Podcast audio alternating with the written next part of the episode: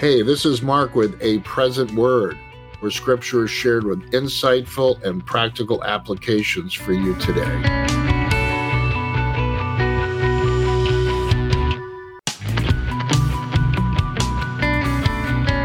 Samuel chapter 8, starting in verse 4. Then all the elders of Israel gathered together and came to Samuel at Ramah and said to him, Look, you're old, your sons do not walk in your ways. Now make us a king to judge us like all the nations. But this thing displeased Samuel when they said, Give us a king to judge us. So Samuel prayed to the Lord, and the Lord said to Samuel, Heed the voice of the people and all that they say to you, for they have not rejected you, but they have rejected me, that I should not reign over them. Verse 8 According to all the works which they have done since the day I brought them up out of Egypt, even to this day, which they have forsaken me and served other gods, so they are doing to you also. Now therefore heed their voice, however, you should solemnly forewarn them and show them the behavior of the king who will reign over them. And of course, verse 10 through 18 describes this king's future behavior, which was Saul and other future kings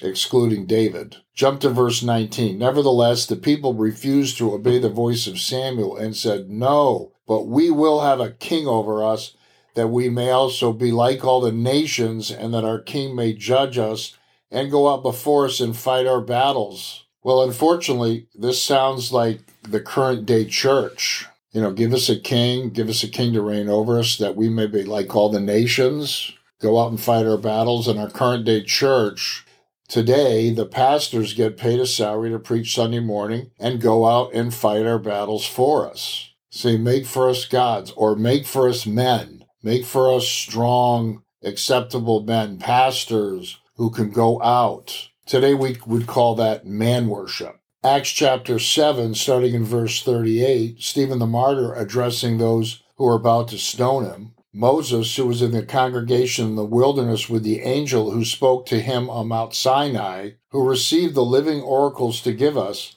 whom our fathers would not obey, but rejected. And in their hearts they turned back to Egypt, saying to Aaron, Make us gods to go before us. They were saying to Samuel, Make gods to go before us. As for this Moses who brought us out of the land of Egypt, we don't know what has become of him. And they made a calf in those days and offered sacrifice to the idols and rejoiced in the work of their own hands. We have to be careful because we want to be building what the Lord's building, but many of us can get caught up in the works of man worship and start building things with our own hands, things according to the idolatry of our own heart. What they wanted, they wanted to be in control of their own destiny. They did not want God to reign over them. Serving the Lord is challenging because you have to submit your will to the Lord and follow the leading of the Holy Spirit. You can't follow the leading of your own will, mind, and emotions. But they said, no, make us, make us gods to go before us. Okay, they rejected Moses. They rejected God. They rejected Samuel. And most likely, if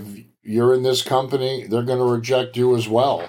They rejected Jeremiah, Isaiah, Ezekiel, Hosea, Joel, Amos, Haggai, Zechariah, Malachi. The list goes on. They rejected all of them. Why should we think today, if we're carrying a prophetic word or exhortation to the church, that we're going to be accepted, we're going to be received? Moving into the New Testament in Matthew chapter 23, starting in verse 34, Jesus speaking, Therefore, indeed, I send you prophets, wise men, scribes. Some of them you will kill and crucify. Some of them you will scourge in your synagogue and persecute from city to city. Well, we see this happening in Acts chapter 5, 17. The high priest rose up and all those who were with him, which is the sect of the Sadducees, and they were filled with indignation. And they laid their hands on the apostles and put them in a common prison. Jump to verse 40. And when they had called the apostles and beaten them, commanded they should not speak in the name of Jesus and let him go. So they departed from the presence of the council, rejoicing that they were counted worthy to suffer shame for his name. Today we see, you know, there's a, you know, recently there's a story where a pastor was dragged out of his church because they were meeting on Sunday, you know, a COVID restriction. And,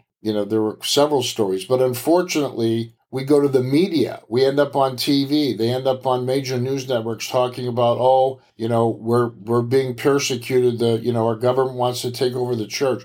That wasn't the attitude of, of Paul. That wasn't the attitude of Peter. That wasn't the attitude of these apostles. They rejoiced in the fact that they were suffering for the Lord. Continue in Acts 14, verse 19, regarding Paul. He's going on saying that from Jews from Antioch and Iconium came there, having persuaded the multitude they stoned Paul and dragged him out of the city, supposing him to be dead. Then in 2 Corinthians 11:24, Paul continues when he's writing to the Corinthians about, you know, his ordeals, verse 24, from the Jews, five times I received 40 stripes minus one. Three times I was beaten with rods and once stoned. Well, later Peter was crucified upside down, James was martyred, John was sent to the island of Patmos, a prison. The other disciples, they all received a similar fate. Paul tells Timothy in 312, 2 Timothy 3.12, yes, all who desire to live godly in Christ Jesus will suffer persecution. My question to us is, do we really want to join this messenger service? Are we up to the task? Are we willing to be rejected as all of the former prophets were rejected? In the Gospel of John, chapter 5, starting in verse 41, Jesus is speaking. he says, I do not receive honor from men. In verse 43, I have come in my Father's name, and you do not receive me. If another comes in his own name, him you will receive. Well, that, that should concern us. In verse 44, he says, How can you believe who receive honor one from another and do not seek the honor that comes from the only God? The sad condition is, you know, we have propensity to be seeking honor from men, seeking honor from one another. We need this acceptance. We need this recognition. You know, it's it's an insatiable desire. You know, receive my ministry. Don't you know who I am? Don't you know how important I am? The Lord and He's teaching His messengers do not receive honor from men. If you do, it's really a disqualifier. He's saying, I came in my Father's name. You do not receive me. Well, what does that mean? That means because you're not receiving me, someone's going to come in their own name and they're going to tell you what you want to hear. They're going to minister to your idols. They're going to be that leader, that king that will go out before you, and him you will receive. When the Lord's saying, I'm your Lord, I'm your king, follow me, honor me, don't reject me. Galatians chapter 1, verse 10 For do I now persuade men or God? Or do I seek to please men? For if I still please men, I would not be a bondservant of Christ. Yeah, there was pressure on Paul to please men. They wanted him to do all of these things. They, you know, but he said, "Look, we're not we're not going there. We're not doing that. I'm not here to please men." You know, he went on to say, even the gospel I preach, I didn't get it from men. It came from revelation. I'm carrying a message from heaven. And they didn't like it. They didn't want to receive it. And actually, the Spirit moved in Galatia and, and uh, with the Galatian church, and they wanted to go back to the works. Why? Because that's what these men, you know, were promoting, and they wanted they wanted them to be their leaders. Paul's saying, "Let the Holy Spirit lead you. Let the Holy Spirit be your guide." Acts chapter 14, verse 8 And in Lystra, a certain man without strength in his feet was sitting, a cripple from his mother's womb who had never walked. This man heard Paul speaking. Paul, observing him intently and seeing that he had faith to be healed, said with a loud voice, Stand up straight on your feet. And he leaped up and walked. Now, when the people saw what Paul had done, they raised their voices, saying in the Lycaonian language, The gods have come down to us in the likeness of men. And Barnabas they called Zeus, and Paul Hermes, because he was the chief speaker. Verse 13 Then the priests of Zeus, whose temple was in front of the city, they brought out oxen garlands to the gate, intending to sacrifice with the multitude to Barnabas and Paul. But the apostles heard this. They tore their clothes, ran in among the multitude, crying out, saying, Men, men, why are you doing these things? We also are men with the same nature as you, and preach to you that you should turn from all these useless things to the living God who made the heaven, the earth, the sea, and all things in them. Jump to verse 18. And with these sayings, they could scarcely restrain the multitude from sacrificing to them. It's sad to say today, many ministers respond to their healing miracles by naming ministries after themselves. Then they go on to start YouTube channels and they have cameras following them around recording their good works and their prayers and, you know, their healings. I think if the apostles could come back and see what's going on in the church today, they'd be appalled. They'd say, Brethren, these things should not be. What are you doing? I mean, today, you know, we have our worship and our, our inner prayer rooms and saying all of it's televised. Now, there's some positive side to that, but what happened to the secret place? Where's the sacred holiness of slipping away and worshiping God with a group of believers? It's not to just be blasted out to the world. The secret place has now become the worldly place or the place for the world to look in. Look, we're not to judge the world. You know, we're not to judge outsiders, Paul said, but we are to judge those within the church. See, it's it's critical standard of measure and judgment for what's going on inside the church. Well, what happens if we don't? You end up with what we have today. You have heresies, apostasies. You have, you know, it's crazy town. Luke chapter 6, verse 26, Jesus said, Woe to you when all men speak well to you, for so did their fathers to the false prophets. In other words, you know, it can be a good thing that you have a good reputation and people speak well of you. That's fine. But when you're bringing a message for the Lord and you're rejected and despised and ridiculed and thrown out, that's okay too. You know, we have to let these we have to let these things happen to us. In Luke 7 verse 26, Jesus speaking to the multitudes concerning John, what did you go out to see? A prophet? Yes, I say to you, and more than a prophet. This is he of whom it is written, Behold, I send my messenger before your face, who will prepare your way before you. So this is, he's sending messengers out today. That's really what I want to say. God today is sending messengers before his face who will prepare his way, your way before you. It's all, it's all him. It's all about the Lord. Jump to verse 30. But the Pharisees and lawyers and experts in the law, they rejected so what, what John was doing, the will of God for themselves, not having been baptized by John. John was not received. They rejected him.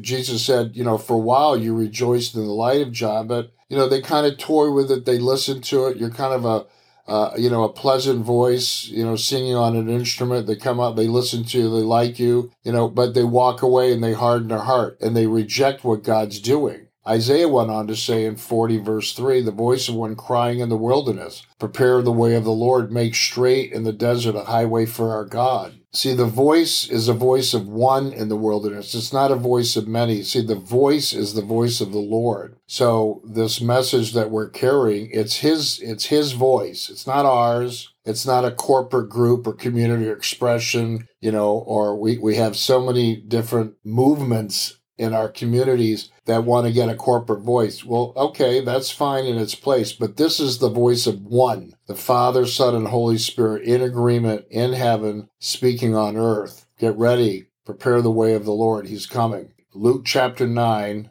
verse 51. It came to pass when the time had come for him to be received up that he steadfastly set his face to go to Jerusalem and sent out messengers before his face and as they went, they entered a village of the Samaritans to prepare for him. But the Samaritans did not receive him because his face was set for the journey to Jerusalem. So the Lord's following not man, not what people want. He's following his father's will. They said, no, we're not going to receive you because you're not doing what we want you to do. You're not going to stay here. No, see, he's not a man pleaser. But the point I want to make is he's sending his messengers before his face. See, God sent his messenger, John the Baptist, before the coming of the Lord. So the Lord came. Now he's going to Jerusalem facing his death, burial, and resurrection. And as he moves towards that, he's sending his messengers out ahead of him, even then, right, to the villages to prepare in Acts chapter 1 verse 11, Men of Galilee, why do you stand gazing up into heaven? This same Jesus who was taken up from you into heaven will so come in like manner as you saw him go into heaven. The Lord rose, the clouds took him up. We know that he's coming in the clouds. So that's happening, but the same manner in, in which he's, you saw him go, he was going, he started going back in Luke when he was sending out his messengers before his face. He was moving towards you know, his finished work on the cross. Behold, I send out my messengers before my face who will prepare my way before me. The Lord is sending messengers out today because he's coming for his church, but he's, his messengers are here saying the same message that John the Baptist said, prepare, he's coming. 2 Corinthians chapter 8 verse 23, the apostle Paul is writing, if anyone inquires about Titus, he is my partner and fellow worker concerning you. Or if our brethren inquire, they are messengers of the churches, the glory of Christ. See, these messengers Titus, Paul, these are the glory of Christ. Behold, I send my messengers out, you know, preparing, I'm coming and I want my people prepared. Well, the ultimate messenger of all time is the Lord Jesus. But Paul, he's warning us in Hebrews 1 1 God, who at various times and in various ways spoke in time past to the fathers by the prophets, has in these last days spoken to us by his Son, whom he appointed heir of all things. These current day messengers, they're speaking the same thing that the Son of God spoke when he was on earth. We're carrying that message. We're speaking on behalf of the Son. It can all be tied to the Word of God. Hebrews chapter 12, verse 25. See that you do not refuse him who speaks. See, that's, that's the Lord. For if they did not escape who refused him who spoke on earth, which was Moses, much more shall we not escape if we turn away from him who speaks from heaven well, that's the Lord Jesus. So let us not turn away from him who speaks from heaven. And how is God speaking to us today? Well, yes, through his word, as we study his word, meditate and pray. And God is sending forth his messengers out into the churches. So the question is, do you want to join the messenger service? Do you want to be part of it? See, I think we've romanticized what it is to be a voice for God, to speak for God, to be part of his messenger service. Well, it's not seeker friendly. And I can tell you this that it's going to cost you your life. You're going to have to die to yourself. You can't be a man pleaser. People will reject you. They're not going to understand you. Many will. You will have those that love you. Jesus had those that loved him. Paul had those that loved him. The apostles, they had those that loved them. But the mass majority of the people rejected them. You have to have an overcoming ability to not come under rejection and rise above it. Let us not refuse him who's speaking from heaven. Let us pray that as we enter the messenger service, that we could be found faithful and hear him say, well done, good and faithful servant, enter into the kingdom. I hope this message was helpful to you today. If you'd like to be notified of future podcasts, click the follow button. If you're on Google, click subscribe. This is a free podcast. We are a listener supported ministry. If you would like to donate, click the PayPal link in this podcast. If you're on our website, click the heart button on the upper right corner. If you don't have a PayPal account, you can still use this link to give using your credit or debit card. To contact me, my email is a presentword at gmail.com. Thank you for listening. God bless you.